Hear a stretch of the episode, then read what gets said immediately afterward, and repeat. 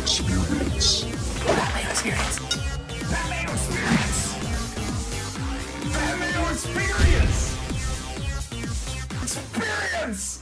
Welcome to the Pat Mayo Experience presented by DraftKings 2020 Week 5 rankings, debate, and break down each of the positions. You're looking for a position in particular, hit the time codes for the video or podcast. Also, smash the like button to the video and in the comment section, give me your favorite sleeper play at wide receiver this week because we got two bye weeks, Packers, Lions on bye. Maybe you have injuries, maybe you have guys on bye week, maybe you need to fill someone in. I want to hear your sleepers out there as well. Tomorrow, Spread Pick Show, Thursday, DraftKings Picks, Friday, Update, Sunday, live, 10 a.m. Eastern Time with Brad Evans taking your questions. If you have start-sit questions for the week, I mean, the rankings can do a lot of the heavy lifting on that one. I will be updating them each and every day as news changes. But on Friday's Pat Mayo Experience, in the comment section on YouTube is where you can ask your start, sit questions for Sunday, and I will get to them on Saturday evening. As many as you can put in there, the more I am going to answer. And the best part is, you know, I'm bad at this, so whatever I answer, just do the opposite, and you're guaranteed to be a winner. Also, prices have been slashed at FTNDaily.com. We're one quarter of the way through the season, so you get 25% off by going to FTNDaily.com right now. Use code Mayo, get yourself more of a discount. Get full access to the cornerback, wide receiver, shadow index, the matchups, the optimizer, the projections, all of the tools up there to help you succeed. And if you're already out, if you're 1-3 or 0-4 in your season-long league, now's the time to get into DraftKings or betting or whatever, because football is going to be around for a while, and it's going to be a lot of fun if you have all of the tools to put yourself in the best position to succeed. FTNDaily.com, code Mayo. Tell them Mayo sent you. The links are in the description of the video and podcast. Joining me on the line to break everything down, as he has for every single Tuesday for the last 7 years from TheAthletic.com, Jake Seeley is on the line. Jake, someone asked me, it's like, when is that show going to drop? It's like, it's literally been out at the same time for almost a decade. We've been doing this show how long now? How many years now? 7 years.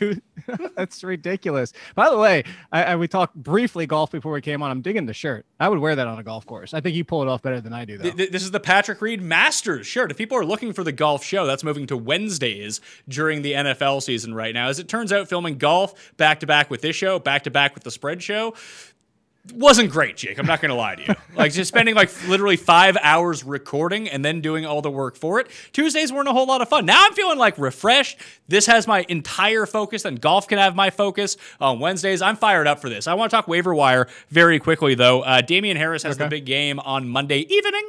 I would assume that he's going to be better when Cam comes back. It looks like he's going to play the Sony Michel role, and he's like, I don't know, what, like 20% better than Sony Michel, which makes him like kind of all right. I moved into number 2 in the waiver wire pickups for the week at running back. So I have Josh Kelley, Damien Harris, Justin Jackson, D'Ernest Johnson, and then Chase Edmonds. I don't think any, I mean, go pick up Kelley, go pick up Harris, but like don't blow your fab on them, right? No, I would agree that don't blow your fab. I actually, in my write-up, I put Kelley, as in he should have been owned. If he's not, you absolutely blow your fab to go get Kelley to a degree. I wouldn't waste your entire season, but it does sound like the entire season for Ekeler might be lost, and that's why you take a chance on Kelley.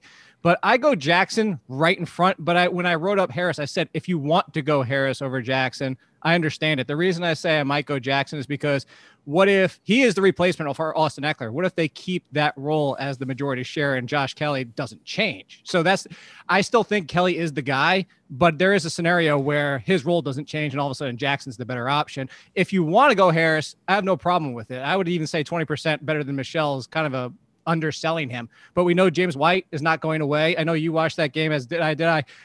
James White on the field a lot. Second half down. Passing game, even when they ran the ball a couple times to kind of disguise what they're doing. James White on the field. Harris looked great, but anybody out there fooling themselves like this isn't going to be the same backfield we've always been frustrated with is like, that's why I could see going Jackson still. Yeah, I think that Jackson, despite having him number 3, is probably the one that I'll likely end up with the most. But it was like after week 1, how I just ended up with Myles Gaskin on every team because I put in like a $1 bid and I got him. I didn't feel like breaking the bank on anyone else. With Jackson, wherever, like the reason that Josh Kelley is available so much is because people who started him against Carolina and he didn't completely go off, they like dropped him the next week. Like I saw, like he's owned in like 51% of leagues. And I mean, in competitive leagues, he's definitely owned, but I mean, not everyone who's in the most competitive league in the world is watching this show. Some people are in like 10 team leagues. You go pick up Josh Kelley. That's fine. But like, I will put in like a $1 or $2 bid on Justin Jackson. I agree with you. It's kind of what we spelled out on Monday's show, that it could very well be like 60-40 Jackson. We don't know.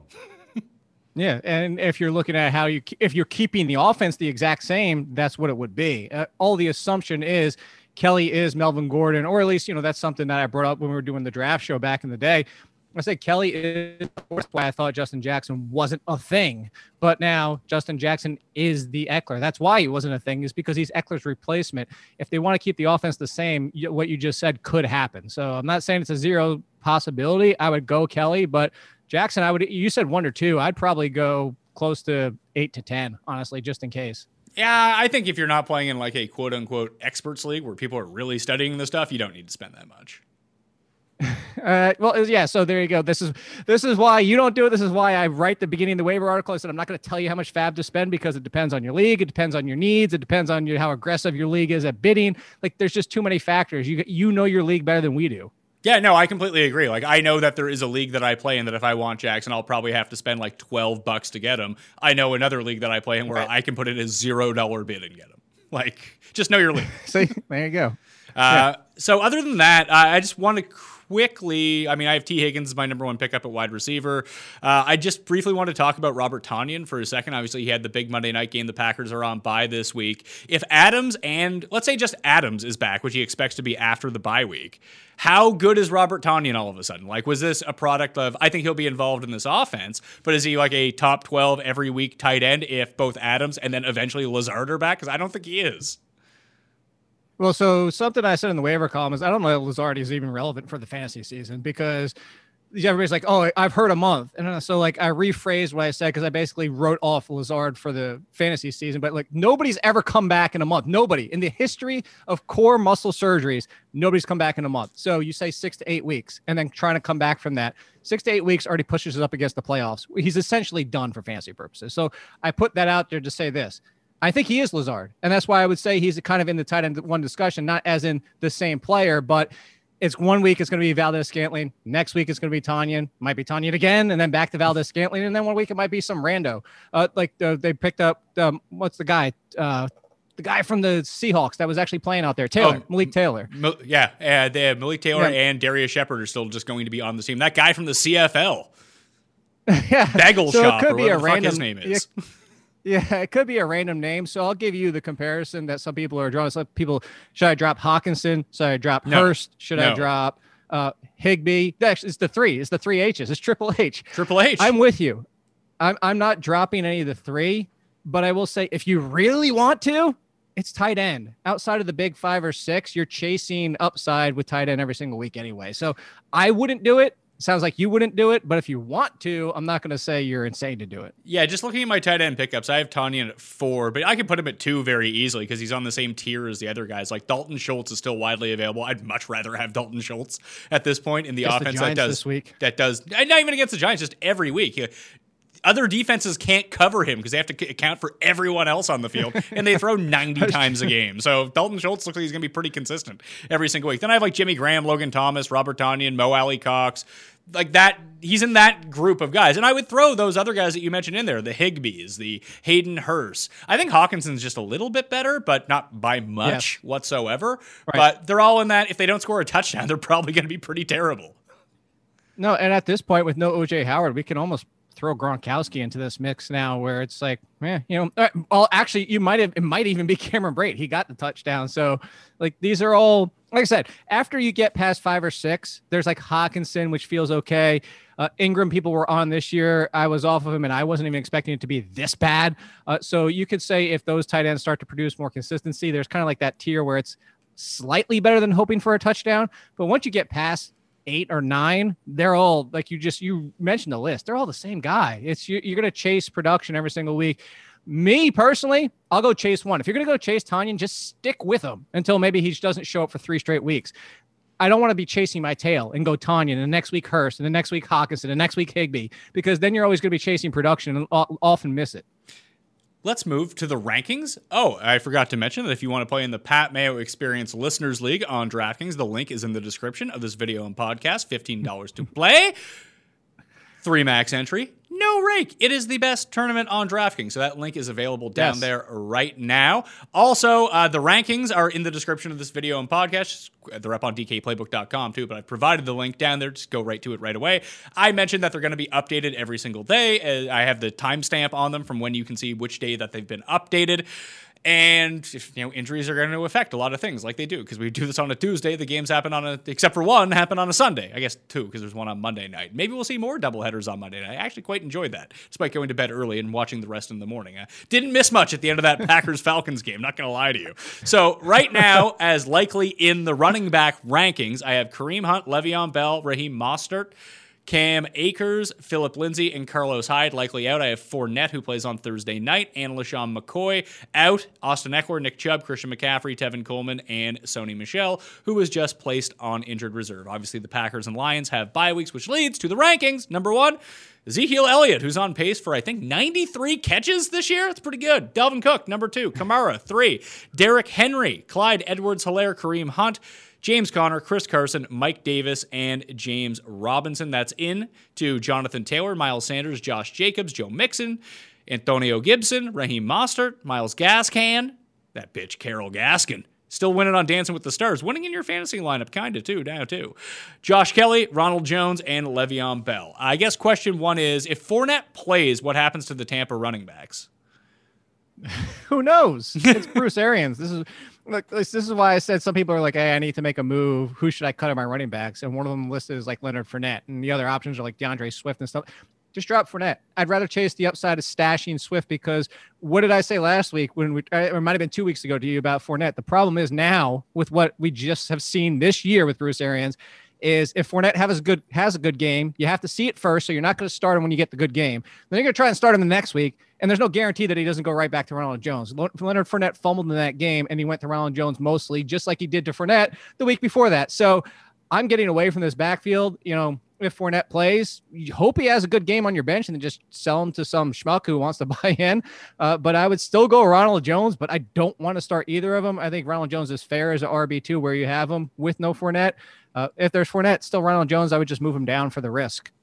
Yeah, I would too. And he would become like a high-end flex play. I wouldn't feel confident in that whatsoever. Plus, it's against the Bears, who are not like a lights-out run defense, but you know, they're still a good defense overall. I could see that being a lower-scoring game, although the short week, wonky stuff always happens on a short week, whether it's like extremely good or extremely bad. There's rarely ever like a neutral Thursday night game. It just goes off into like one direction or another. Other than that, Kareem Hunt Kareem Hunt at number six, presuming he plays. I don't think that it's going to be like a 90% Kareem Hunt. I think what we saw on Sunday, where you're going to have Hilliard and Johnson mixed into this, is still going to be a thing. It's just Hunt is going to be the lead guy now. Yeah, I think it's not, maybe not 90, but I think you could say 70, 80, like most running backs outside of the elites of, you know, the Zeeks and stuff like that. So when Christian McCaffrey is back, Barkley was out there, but you're 70, 80% from Kareem Hunt. Should be where you have them inside potentially the top five every single week. And this isn't a great matchup. We've talked about it now, I think, 2-3 weeks in a row, and I continue to say, respect the Colts defense. It is one of the best defense in the league and fantasy, and people still just can't wrap their heads around it. I can't. If I was going to bring up one, which I have a feeling like the people watching are probably going to immediately ask in their mind, so I'll start the conversation and ask you the question.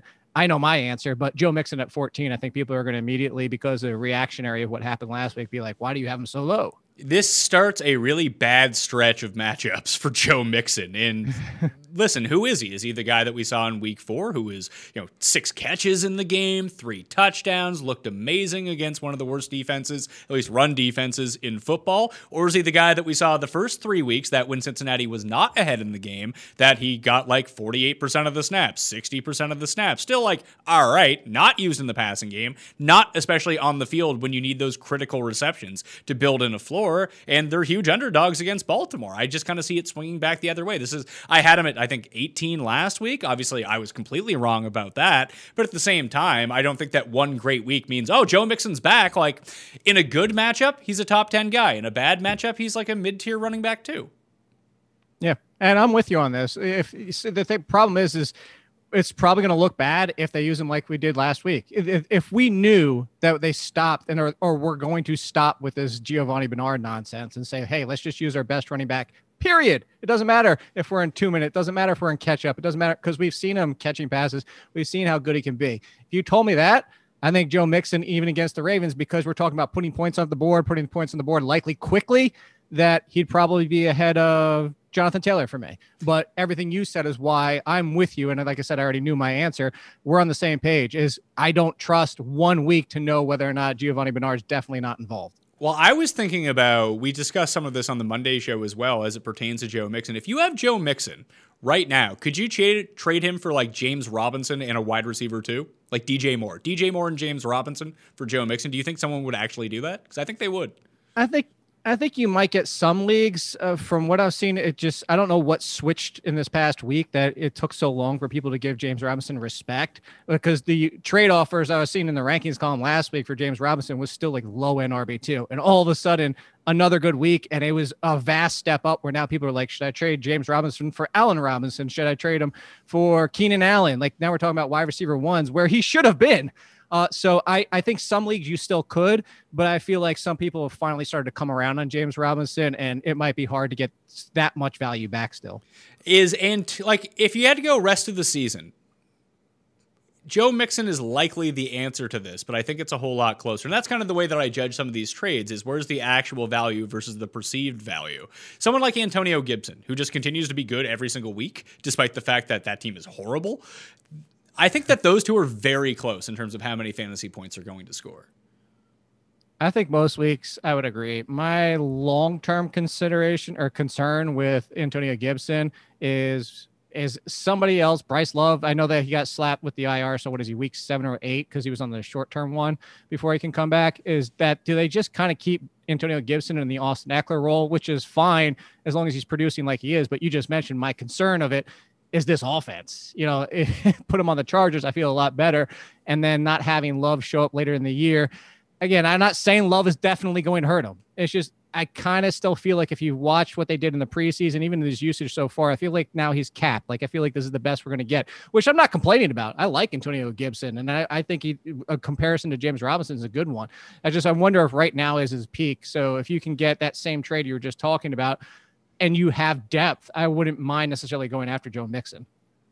Okay. I think that the big games for Mixon are going to be way bigger, and that's really the difference between the two. But I think they both don't really have they have a decent floor, but it's not a super high floor. It's not like a Mike Davis type floor where he just scores 20 fantasy points every single game.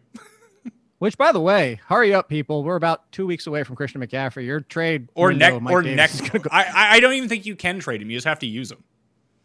No, I'm only going off the comments I see in the rankings and the waiver column that I have, so I'm basing off that. People are still treating Mike Davis as a high-end RB2 in trades. But that's not what he's been production-wise, but to get that, knowing the clock is ticking and very fast now, I think that's still fair to do. You worried about Miles Sanders at all, that when they needed to run out the game, Doug Peterson went big with Corey Clement for reasons unknown? Maybe it was just the fact that to keep him okay and healthy because he was hurt earlier this season. Maybe that's a concern. It was kind of the baffling use of Aaron Jones at times. Like, we never really know what these coaches are thinking. So maybe, but I think the concern too is the offense, the schedule the next 2 weeks. I mean, Pittsburgh and Baltimore, the offensive line is still in shambles. Carson Wentz is still in shambles. So I have Miles concerned, but he still has to be in the RB1 conversation. Yeah, the usage is just almost locked in almost every single week in terms of snap share, in terms of receptions. That, when we talk about like floors, someone like Gibson, someone like Mixon is just much lower than Sanders, although those guys could definitely outscore him and score like 3 touchdowns, that kind of thing. But I'm just more comfortable with the usage, the almost guaranteed usage that we know Sanders is going to get when he's healthy. I have Colonel Mostert at number 16, Jerick at number 22. Obviously, if Mostert doesn't play, Jerick is up to what, like 11, 12? He was the bell cow, and he's playing Miami. He was the bell cow, which is the interesting thing, and that's why I kind of went, I think he deserves to be there in that conversation with Miles Sanders, Josh Jacobs, and Joe Mixon. I think it's a fair spot to put him in. Yeah, that's where I would put Jerick if there is no Monster, but it sounds like he might play this week. It does. I be honest with you, like we're differing a little bit between like if I rank my 11, 12, 13, 14, well, I'm going to also rely a little bit on my projections. So maybe I'll have the same 11, 12, 13, and 14, but what I'm thinking here is like, I like Jacobs more and Sanders more, but I like Taylor less. But like, he's in this conversation. I bring up the Taylor thing because of the usage last week. It was just baffling, the fact that Nyheim Hines and Jordan Wilkins got as much run as they did, despite how much better. Like, even somebody, if somebody's like, hey, you've never watched football, like, put this game on. Which of these three is the best? Like, even a novice would have been like, that's the best running back. I don't quite get it. It might be just up and down week to week with Jonathan Taylor in the Colts backfield, but it does feel like in competitive games, and that's my one like drawback against the Colts defense so far. So they got kind of exposed a little bit week one in Jacksonville, and maybe that's what's throwing everyone off the scent, that Jacksonville was able to move the ball so well against them. But then they play Nick Foles in this Bears offense. They played the Jets, and who was the team in between? You said the Bears, right? The Bears, the Jets, and they have another win. I'll double check while I'm looking. Real quick, while I'm looking, I'll tell you one thing, and this isn't like, oh, look at who I talked to. The Vikings, 28-11. Yeah, and the Vikings, who had been abysmal for 3 weeks. Like, they look a little bit better now, but at the same time, like... I hate making this argument because I think that like the Bills are a real team, and most of the pushback that I've seen against the Bills is like, oh, they haven't beaten anyone, and they're kind of right. But it's the same as the Colts, like, have they really played a good offense yet? And this Browns offense this Browns offense is weird. I don't know if it's good or bad, but at least like they score points. No, it's certainly fair. I mean, they did make Kirk Cousins look as bad as Nathan Peterman in that game. So there's like, Kirk Cousins isn't a slouch. And for fantasy purposes, we're not that excited, but he's not trash. So I see what your point is. But real quick about the Jonathan Taylor thing. And again, what I was about to say is I'm not being like, oh, I text with running backs that I used to know.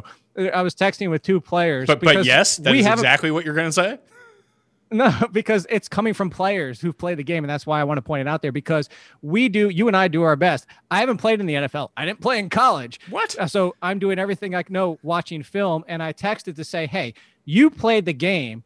I can only make the assumptions of what my analytical mind has done for my entire career of watching football. You tell me what is going on with the Colts, what is going on with Darrell Henderson and the Rams. And both the responses overlapped and were very similar. It's twofold. One is coaches go in with a game plan and get cute and stick with it. Like, this might have been a game plan. I said, hey, we see something where Nyheim Hines is more of a threat in the passing game, and to disguise it, we're going to use him running the ball some. And that's what they went with. And despite the fact that Jonathan Taylor was vastly outplaying the other two, they stick with it instead of adapting. Some coaches will do that. The other fold of it is the fact that some coaches will hold grudges or remember things from practice in week. And the response I got, the actual verbatim, was coaches will play the best player from the week, not from the day, meaning that the best player on the field that day doesn't always get the touches because he might have missed an assignment on Thursday, might have dropped the pass, might have done something just to tick the coach off, and they carry it over. I mean, that would make sense of why Jerick got all those touches in the Sunday Nighter, because Kyle Shanahan was punishing Jeff Wilson for breaking COVID protocols that he just got sat down on the bench and we just didn't see him. Well, and it also helps explain what happened with DeAndre Swift in week 3, where he went to 6 snaps. He was leading the team in snaps and then got 6 in week 3. So again, it's coaches twofold, is kind of overthinking a game plan and not being willing to adapt like some. And then the other part is something might have happened in practice and they just didn't let it go. Yeah. And you're not going to know is the fun part about it. Yeah. That's go back to Leonard Fournette thing. That's why I'm not touching that backfield. I have Le'Veon Bell at number 20. It appears like he's going to be back against the Cardinals. No Sam Darnold, it's looking like, this week for the Jets. No. So Joe Flacco time. Might be a good thing. Yeah, check down to Le'Veon Bell. Maybe like 9 catches for him or something like that. I have no idea where to put him, but I would assume that if he's back and he's healthy, like if we're just talking about pure volume and snap shares, he's going to be pretty high up there when we look at the end of the week. He's probably going to be like top 5 in percent played among all running backs. I'm with you. I actually think that the Le'Veon Bell spot is a good one. He's actually probably, you know what? Call me crazy. Le'Veon Bell over Myles Gaskin against the 49ers, because what I was joking, but not joking in the fact of what you brought up as the point for Joe Flacco. Checking down to running backs, he's up there with Foles and up there with Rivers as being one of the ones who targets his running backs more often than anybody else at quarterback in the league.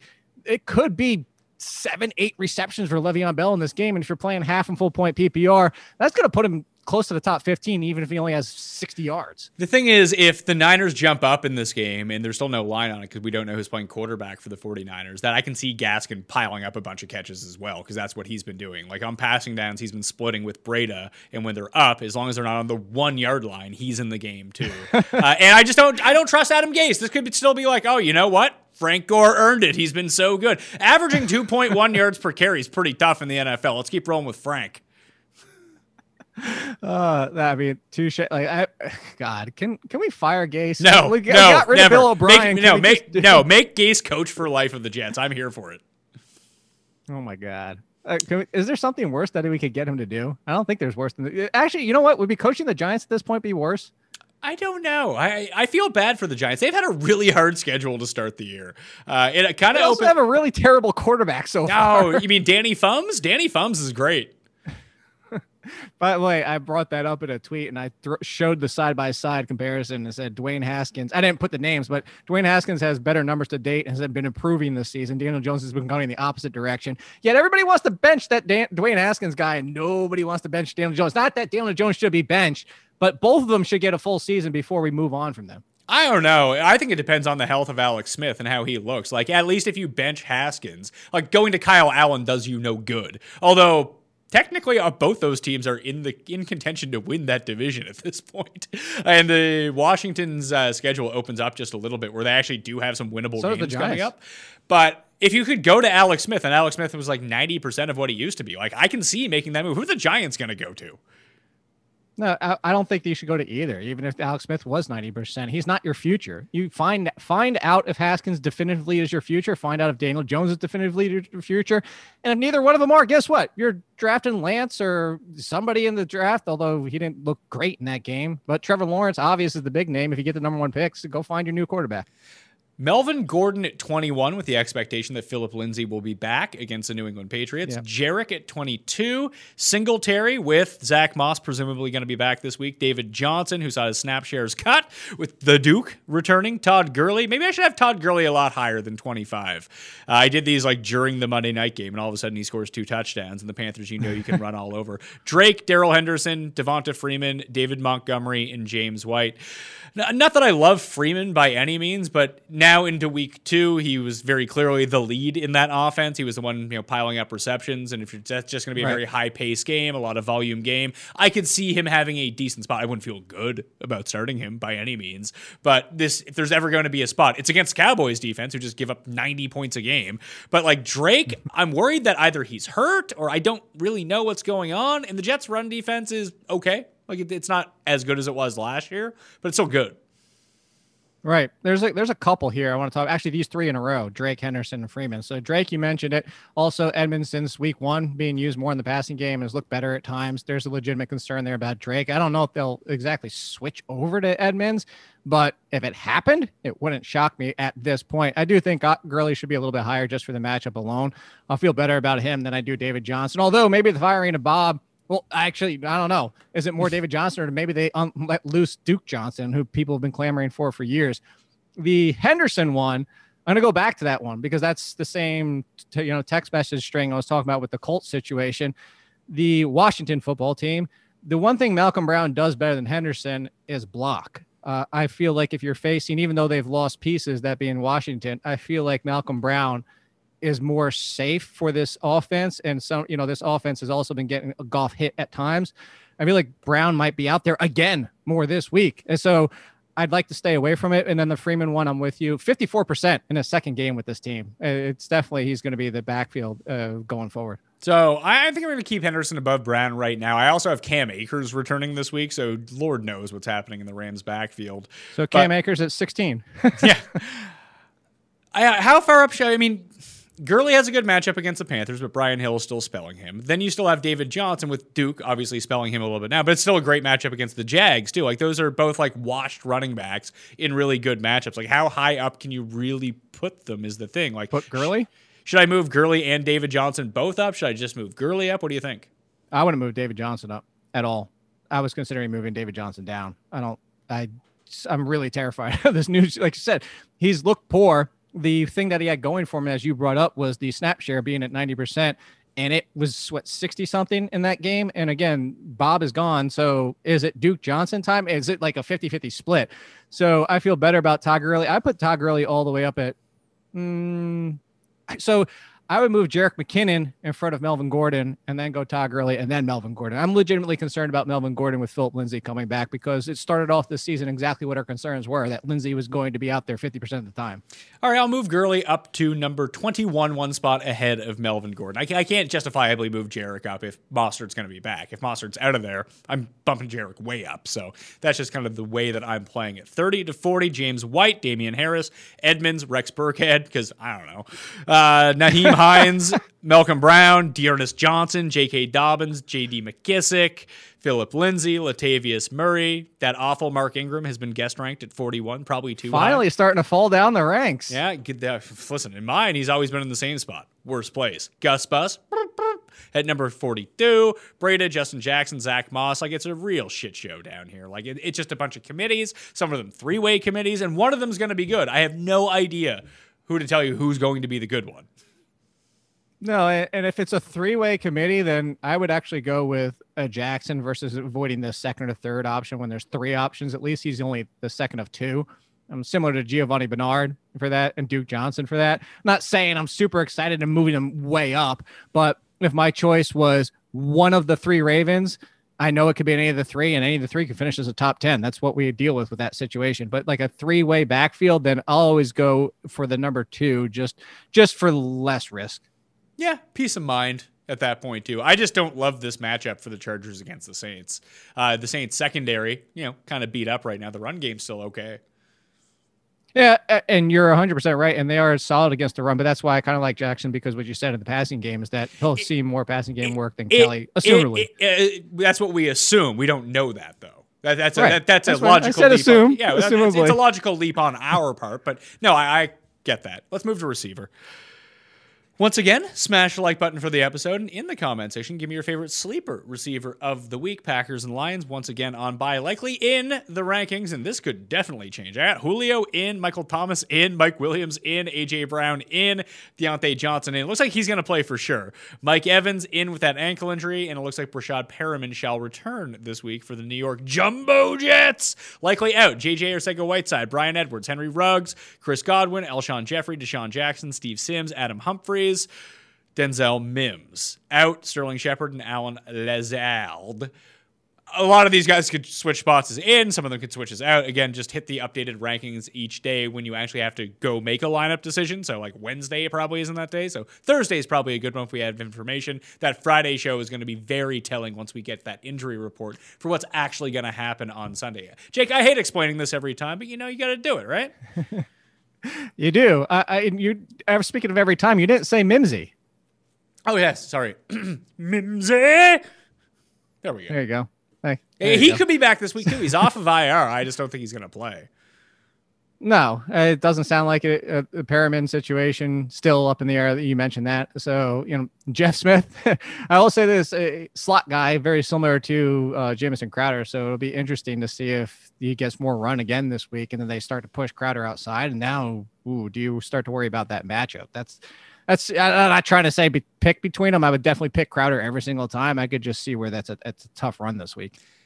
And especially with Flacco, we don't know who he favors over who Darnold favors. Maybe it's finally time for Chris Herndon to get fired up. Flacco does love it. Chris Hogan. Oh, God, Chris Hogan is, I tweeted this out this morning. He's top 10 in air yards left on the field, unaccounted for air yards or whatever you want to call him. He's top 10. So maybe this is your Hogan game. Oh, fun. Number 1 through 20, DeAndre Hopkins comes in at number 1 against those New York Jets. Keenan Allen, Amari Cooper, Calvin Ridley. We'll talk about the Falcon situation in a second. Lockett, Thielen, Hill, Thomas, Allen Robinson, Stefon Diggs, DK Metcalf, Julio, Evans, Juju, Devontae Parker, Deontay Johnson, who's been cleared from concussion protocol now, DJ Chark, Justin Jefferson, Cooper Kupp, and Robert Woods. Falcons. Ridley shut out on Monday night. Julio leaves with an injury. I have no idea if either of these guys are going to play next week. For the moment, I have them in. So let's talk about if they play, what do you expect from them? And if one of them or both of them sit, what we can expect. So if they both play, it looks like Ridley just kind of got sat out towards the end of the game because, hey, we're going to lose anyway. Just go over there. Julio had to leave because he couldn't walk anymore. I think there's a 50-50 chance if Julio plays or doesn't play. They would probably be smart to sit him out, but they're also 0-4. They might want to get a win on the board here soon, or they're giving up the season. Yeah, I would say I would lean 50, more than 50-50. I would almost assume, and I put that in the waivers. And again, I could be wrong, but I would assume Julio Jones is gone for this week. I would almost assume it might even be 2 weeks at this point. Because all right, so I'm going to take back. All right, so I will take him out of the rankings as of right now. Do you still agree with Ridley at number 4? If Ridley plays, you're playing him, aren't you? Yeah, and if somebody wants to nitpick and say, well, Ridley should be 7 or 10 or whatever, you're playing Calvin Ridley. He had a touchdown that he should have had. So if he gets that touchdown, is he top 10 this week? No, but he's top 20, 25, and people aren't complaining as much. So, these kind of things happen. He got taken out. He also didn't look 100% in that game, but another week, maybe we get him back to 100%. At that point, with no Julio, he has to be top 10, whether you want him 4, 7, 10, whatever. The Julio one I only say is because they brought him back. He wasn't 100% and then aggravated the injury. So that's why I kind of leaned to him being out and maybe even multiple weeks. No, I'm not the team. As you said, is a very good point. I would think that Dan Quinn is not. They said he's safe right now. If you lose to the Panthers and go 0-5, you have to think Dan Quinn has that in the back of his mind. So I think where you have Julio Jones, if he plays, is maybe a tad high, but it's fair because he's Julio Jones. So where did you, we didn't get that far yet, but I'm just curious. Where do you have the third and Gage at 40? Gage would move up, obviously. Yeah, I have Gage at number 39, and then I just inserted Ozymandias at number 45. Ozymandias. That was good. I thought you would do like Zacchaeus was a wee little man song or something like that from Bible school. Did you ever hear that song, or is that something only me heard? I don't know what the fuck you don't know what song I'm talking about? No. You never heard Zacchaeus was a wee little man was he. He climbed up in the sycamore tree for the Lord he wanted to see. You never heard this? No. All my Bible school friends out there know exactly what I'm talking about. I don't know how many Bible school people are watching the Pat Mayo Experience. I'm not going to. Maybe for you. No, definitely not for me. Fair enough. All right. So continuing with this, yeah, Zacchaeus would move up to somewhat relevancy. You saw him. Christian Blake, for the usage that people might ask for, is what you were talking about when Ridley got pulled out of the game. He was just in that final drive. Yeah, it does seem like my guy Ozymandias is filling in for Julio if it comes down to that. Right. He needs to have a touchdown or a big game before I learn how to pronounce his name properly. It's not that hard. It's Alamade Zacchaeus. Yeah, I just don't want to do it until he has a good game. Them's the rules on the show. I watched him here from Virginia. What could I say? I already knew who he was. Oh, is he your best friend from fucking Bible school or something? No, but can we move on to everybody? No, my best friend actually didn't even like the tweet when I said Travis Fulgham finally had a game. Spent 15 minutes talking to him at the combine. You can at least like my tweet, buddy. Okay. That just threw me for a loop. You don't even know where to go for this. No. Rams guys, it seems like Woods should have the better game than Kupp. Kupp's just been a lot better. I'd prefer the outside guys against the footballs. But, I mean, when's Chase Young coming back? I thought it was going to be another week or two, it sounded like. So, yeah. What do you just worried about golf pressure? Or what were you thinking, getting the ball out quicker? Just getting the ball out quicker, and just even the interior, the slot receivers for the Washingtons are much better than their outside corners. I know Fuller had the 2 picks against Baltimore, but he's not good. No, he's certainly not. I'm kind of in the stance that every single week I'm playing Kupp and Woods, no matter who they're facing. One week it's Kupp, one week it's Woods, one week it's both of them. I'm not going to get too upset. And a lot of weeks when it's going to be both of them, one's a wide receiver 1 and one's usually a wide receiver 3 or better. So I'm not going to get too hung up on it. It's kind of one of those, like I said, you say it's every week. I could just compare it to the top 10. If you have one of the either one, you start it. Who are you benching them for? Yeah, I guess if theoretically you could have picked up Justin Jefferson, who it's kind of funny. And we talk about this in the preseason from time to time, trying to locate these offenses where everything kind of funnels through the same 3 people. So if we're talking about target market share, at least the last 2 weeks, ever since Jefferson's been bumped to the outside, Thielen and Jefferson are the only 2 guys in this offense in the passing game at least, doing anything, and it's Dalvin Cook on the ground. There is, well, this offense isn't explosive. There is something to having that large of a market share between all these people. We usually talk about it for DraftKings purposes because it makes for a really easy stack. If you leave Dalvin Cook out, you just use Cousins, you use Thielen, you use Jefferson, and like, pray that Kyle Rudolph doesn't have one catch for 1 yard and a touchdown kind of thing. But the offense through the air is run through those two guys, and they're playing Seattle. Yeah, well, I think that's the big part, too. You save the best part for last, as everybody wants to attack Seattle right now. And I'm looking at it, as you're mentioning, the last two games, 32% of the targets for Thielen, 30% for Justin Jefferson. Next closest is 14.9% in Dalvin Cook. So there you go. If you're getting two wide receivers at 30%, good God, how do you? I'm with you. It's like I said in the waiver column, if Jefferson still has, you know, shallower leagues, as you said, not everybody plays in deeper ones. Some people might have been hesitant. I was hesitant to call Jefferson a must start. I already said he was a must add. And in the column, I said, now he's both. He is a must start now. I was concerned of him succeeding outside, continuing to see that volume. But two games in a row, as you mentioned, when you get that skinny of a tree, we're talking 60% to two wide receivers. You start them every single week. The only two other situations that I can really remember that had that was Oakland with Derek Carr, Michael Crabtree, and Amari Cooper, and Denver with whoever the hell their quarterback was, and Emmanuel Sanders and Demaryius Thomas. I think it was Peyton Manning. Exactly. I'm actually looking right now through the top 20 to see if I can find the teammates that are the next closest. I mean, because Keenan Allen's up there, but then there's nobody else. Yeah, it's probably Keenan. Well, Keenan Allen and DeAndre Hopkins are accounting for like 40% market share by themselves. Yeah, and well, the problem is, so if you go to the Cowboys, it's 1 week it's CeeDee Lamb, 1 week it's Cedric Wilson, 1 week it's Gallup. Good, like there's tight ends sprinkled in here. No, the next closest, if you want teammates that are both inside the top 20, is the Seahawks with DK Metcalf and Tyler Lockett. That makes a lot of sense. But then you have like random jabroni like David Moore, or it's got to be Swain. And all of a sudden, like they're catching touchdown. Oh, Travis Homer's in the end zone. Excellent news. Like, ugh, one of the 8 tight ends that they seemingly roll out. Oh, it's not Greg Olsen this week. We're going back to Hollister. I'm like, oh. Super. This is great. Great news. 21-30. DJ Moore, Robbie Anderson, 2021. Crowder, Marquise Brown. Eventually, he's going to realize those air yards. There could not have been a worse situation for me on Sunday. This was very early in the day when I still thought I had a shot of winning the Millionaire Maker when only Lamar was going off. Lamar bombed it to Hollywood Brown. Hollywood Brown made like 3 people miss and then got tackled at the 1. Then all of a sudden, Mark Ingram comes in for a 1-yard touchdown. I was like, oh my God. This is just like sticking it to me. This is horrible. Will Fuller at 24, Darius Slayton at 25, CeeDee Lamb, Edelman, McLaurin, Gallup, Odell at number 30. And then 31-40, I got Boyd, Landry, A.J. Brown, Zach Pascal, whose market share just goes up and up and up and up and up every single week. Tee Higgins, Mike Williams, Scott Miller, Hunter Renfrow, Russell Gage, and N'Keal Harry. How far do you think I should move up Russell Gage here? Because I haven't adjusted him yet with Julio being taken out of the rankings. Would you play Russell Gage or A.J. Brown? I'd play A.J. Brown if he's back. It's hard for me to sit A.J. Brown even with the concerns of White. I mean, he's a dominant wide receiver. If we're talking about a healthy A.J. Brown, we'd be like, all right, he might have a tough day, but he's A.J. Brown. He could save it with a touchdown too.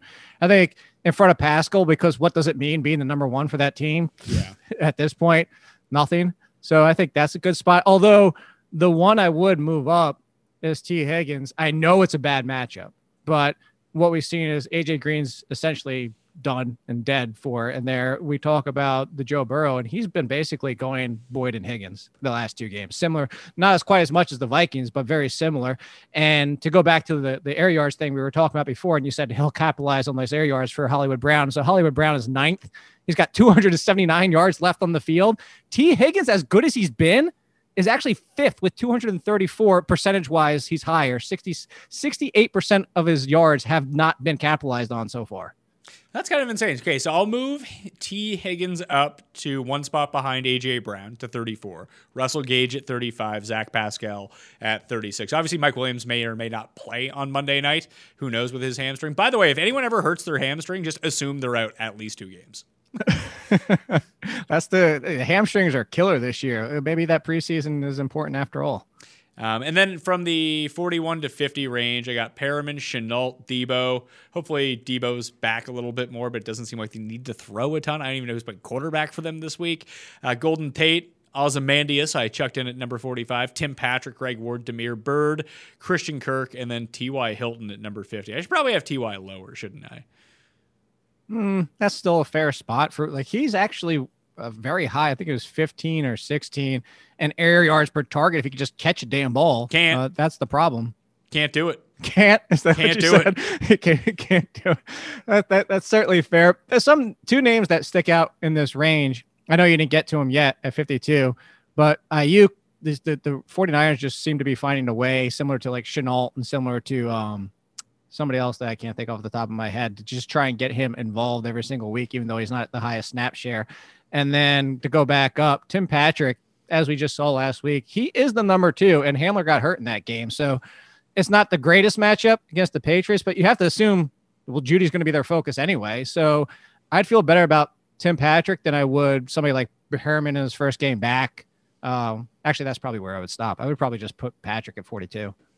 Okay. I'm comfortable with leaving Perriman there for the moment. I just don't trust this Cardinal secondary whatsoever. And I'm just banking on fair. Flacco can still throw the ball 80 yards in the air. That's kind of like Perriman's bread and butter. Hey, certainly fair. And then are you going with Peterson dropping down to Crowder? Because he doesn't do that a lot. I'm not scared of Patrick Peterson. He's just not good anymore. Hey, he's definitely not the Patrick Peterson we used to be scared of. That's for sure. No, like he's good. Like he's a slightly above average corner, which is probably good enough to lock down Brashad Perriman. Let's be real. But at the same time, it's not like, oh my God, Patrick Peterson is shadowing this guy. Can't play him. Like, no, that's just not how it's worked anymore. It's not like Jalen Ramsey, who not only shadows you, but then tries to shadow you outside the locker room, waiting for you outside, waiting for you in the parking lot. It's just like that. It's just like that guy who's waiting for Shooter McGavin. It wasn't great, but I mean, I still have McLaurin inside the top 30, despite the fact that he's probably going to get shadowed. He's been shadowed by like the best corners in the game every week, and every week he just still puts up fantasy points. Volume. That's why volume. And you know what? Even Tate had a few catches in that game. And granted, I think most of them came without Ramsey on him, but Slayton had a catch or two. There were some. It's just more for the fact that offensive line can't help Daniel Jones and Daniel Jones can't even help himself. So I don't even know if that was. Yes, Ramsey's been unbelievable. But at the same time, if McLaurin's getting 12 targets, he's going to catch 4 or 5 of them at least. Yeah. Looking at the FTN fantasy tools, and you can go into these are all free tools to go use. So FTNDaily.com or FTNFantasy.com/airyards is where you want to go check this out. And there's a whole bunch of different stuff in there. One stat that I really like so far that I'm just starting to use a little bit more is the Whopper, WOPR. It's the weighted average that incorporates a player's share of the team targets and share of team air yards all into one.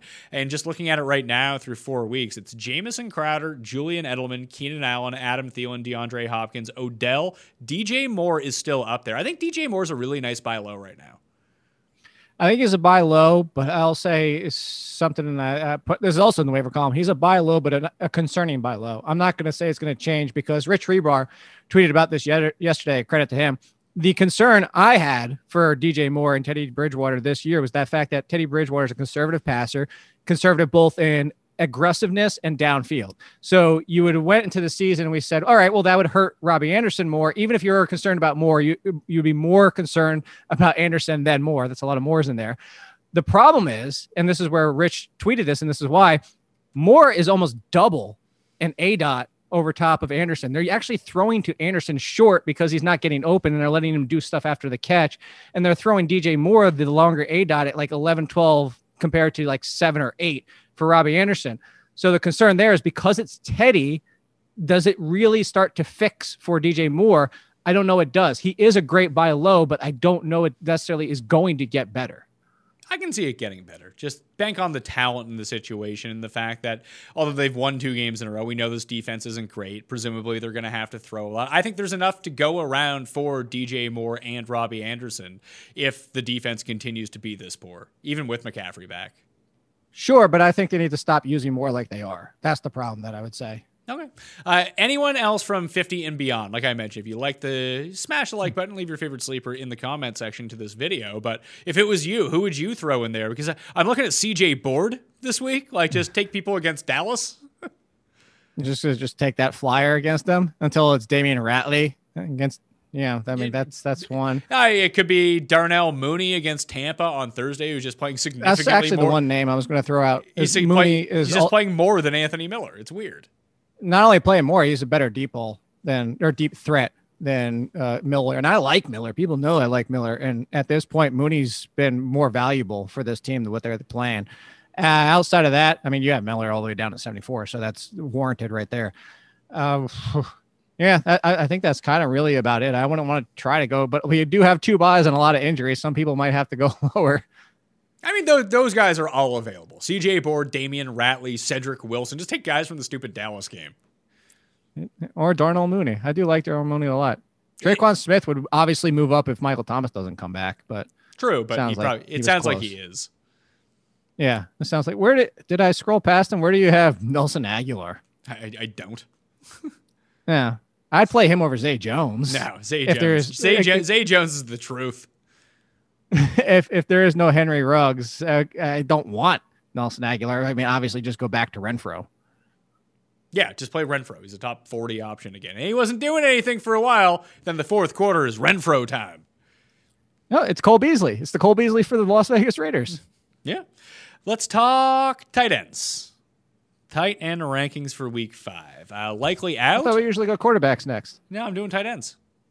Yeah. Throwing me off over here. I was already clicked on your quarterbacks. That's what I've decided. So likely out, Noah Fant, Dallas Goedert, Jared Cook, Tyler Eifert, Jordan Atkins, O.J. Howard done for the season with an Achilles injury. Packers and Lions on bye, which if you had Tonyan, you got to find a replacement. You have Hawkinson, you need to find a replacement. So we talked briefly at the beginning of the show about like the must-start tight ends. Let's try to figure out who those guys are. So for me, it would be Kelce, Kittle, Andrews, Waller, Gesicki, Ingram, Schultz, Ertz, Henry, Janu. I think those 10 guys, if you have them, you just start them every week. I'd say 9 of those 10 guys, I am not on Evan Ingram at all. You're starting them this week. No, I'm not. You're not starting Evan Ingram against the Cowboys. Like, what are you doing here? I'm understanding what this offense is, and Daniel Jones is. This is the trap scenario. We do this every single year with like what happened just with the Vikings. Start everybody against the Vikings. Well, they turned the corner a little bit. I'm not saying the Cowboys are going to turn the corner enough to be like, oh, they shut them down. It's only 10 points. But Daniel Jones can do that himself. Daniel Jones is not connecting with Evan Ingram. Evan Ingram doesn't even rank side the top 20 for separation at the time of throw or at catch. He's not getting open, and Daniel Jones is not throwing him open. I understand Evan Ingram has had a lot of balls go his way, but there's a problem when you're not open. So I understand the matchup. I get it. People want to play Ingram. This could be the game. And everybody, if the game, they're going to be like, oh, look, I told you. I'm just not doing it. I would start Schultz, Ertz, Henry, Janu, and probably even Hayden Hurst before I even got to Evan Ingram. I mean, that's what I would do. I would put Evan Ingram, if it was my rankings, at 11. Oh, yeah, I'm not going to do that. Hayden Hurst, I have at 11. Higbee, Mo Alie-Cox, Jimmy Graham, Logan Thomas, Austin Hooper, Gronk, Fells, Ian Thomas, Eric Ebron. This is the entire... I guess Hurst is closer to the top end, and Higbee's either like 0 points or 30 points. And the rest of these guys are just, are you going to catch a touchdown? Who knows? Well, that's why I stopped right before Higbee. Yeah. So I think that, must start. Again, I'd go down to Janu, so 9 out of your 10 guys, but Ingram would start the next group with Hurst for me. I think they deserve to be in the same conversation. Ingram's got more targets, but Hurst has more production and a better quarterback by far. Yeah, so tight end's pretty easy to figure out here, I think. Like, you have guys who are available that you can go start, and then, like I said, you're playing tight end roulette at the position. No need to really hammer down on this. Quarterbacks, let's get to them now. Likely in. I have Jimmy G as likely in for the moment. It sounds like he's trending towards playing. That could obviously change. Likely out. Tyrod Taylor, Cam Newton, and safe space Sam Darnold. He has to go to a safe space for this week because his shoulder is too sore to play. Packers, Lions on bye, so you need some fill-ins. I got Lamar at number 1, Wilson, Dak, Josh Allen, Kyler, Mahomes, Deshaun Watson. Hopefully this works out for him. I have Matt Ryan at 8. Probably going to move him down now that I've taken Julio out because the rankings all need to reflect each other.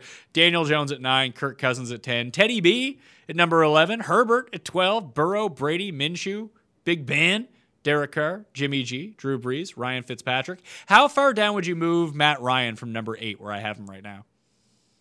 With no Julio? Yeah, with no Julio. If I'm going to change the receiver rankings to have no Julio in, I have to think about the effect that has on everyone else plus Matt Ryan. I would put him with Tom Brady and both of them right behind Minshew. I know you have Minshew behind Brady, but that's where I would put him. All right, I'll move Ryan behind Minshew. So I'll go Brady, Minshew, Ryan. The one thing about Brady at this point, I'm not really buying, the 5 touchdown passes, but I do think it is somewhat telling that it doesn't seem like they really want to run when they get inside the 5-yard line. They're like, we're just better with Tom Brady passing the ball. That I think touchdowns can follow him, even if not a lot of yardage does. That's certainly fair. I kind of feel like he's in that conversation with Drew Brees, though, and that if it doesn't happen, obviously you're not getting the rushing and you're not getting 400-yard games anymore. So you're certainly right. And what a surprise that they don't trust the backfield. Ooh, shocker there. And if you're talking about no Fournette, Keyshawn Vaughn is a good pass blocker and good in the passing game. So that might actually equal having Ronald Jones off the field at a passing touchdown to a running back. So I don't have a problem with it. I only flipped one quarterback in front of him, but I think where you have him is fair for everything you said. Is this the start of Daniel Jones, fantasy legend, like we talked about in the preseason, that once he got through that tough stretch, here we go. I am not putting Daniel Jones inside my top 10. Let's go. Let's go. Let's go, Danny. Everybody else can do it. Everybody else can do it. I am not playing the matchup trap game, but yeah, certainly. I know a lot of people will. I won't be on that train. Oh, I'm definitely doing it. I'll definitely get trapped by that. I'll get trapped by like those 4 guys in a row. So you have like the top 7 who are always the top 7 because that's who you're playing at quarterback. Aaron Rodgers would be in there too, but obviously he's on bye. But like I said, Daniel Jones, I love Kirk Cousins against the Seahawks. I love Teddy B against the Falcons, and I like Herbert against the Saints. Herbert's like a really good fantasy player. Yeah, I hesitated to rank him as high as I did last week, and it was still too low.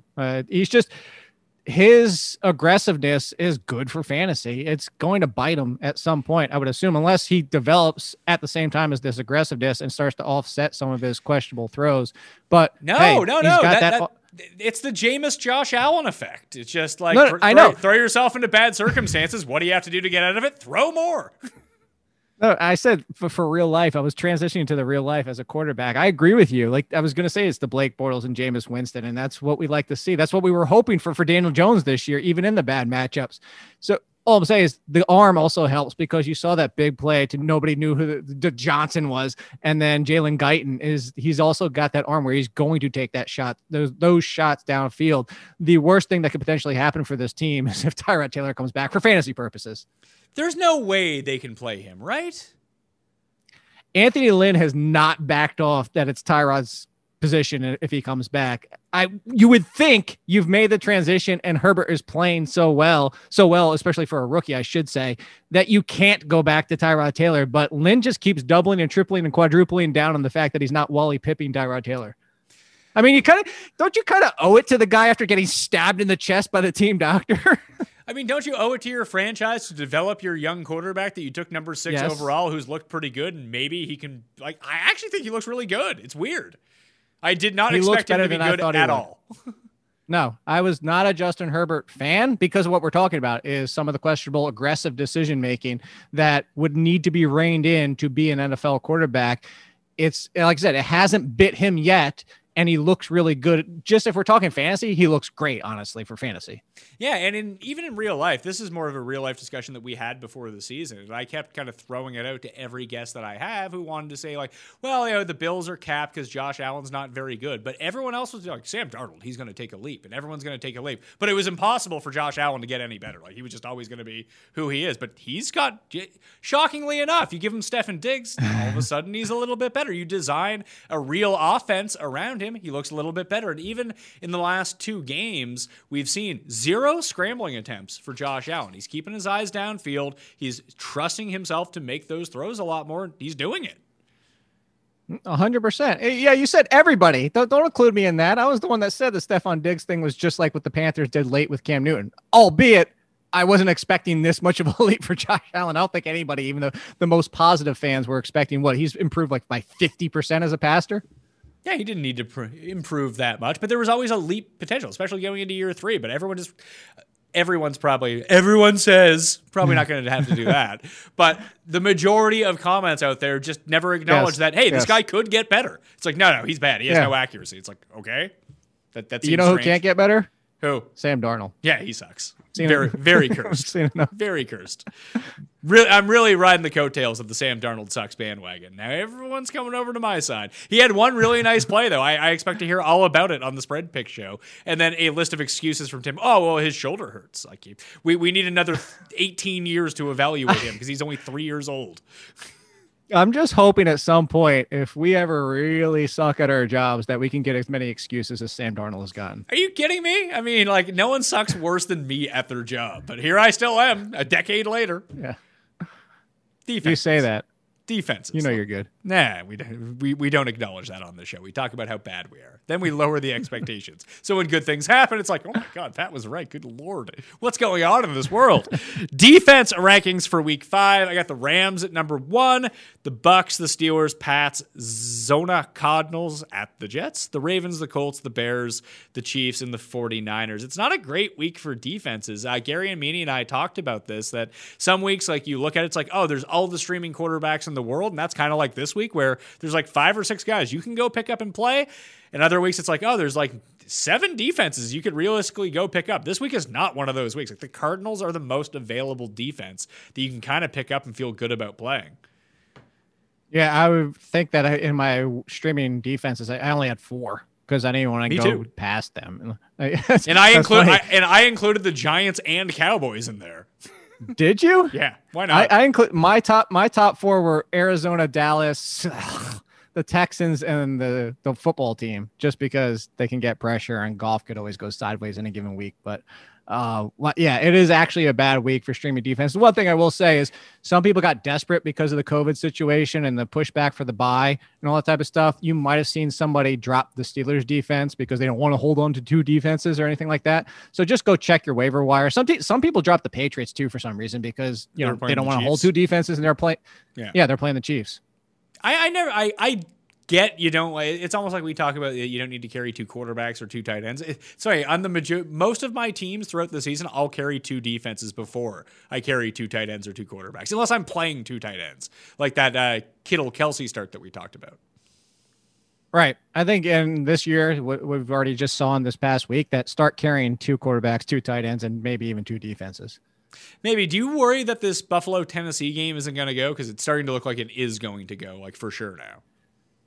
It doesn't sound like it's going to be a problem, you know, even if like some of these players can't return, that they just play without 2 or 3 of the players. So it does sound like, and after what we just saw with the Chiefs and getting that game in. So I would say, think about it and just have a backup plan just in case. Don't pull it. Basically, you don't want to have happen last week, what we just went through. Like, don't be looking Thursday and Friday for waiver options and the fact that they got pushed back another week.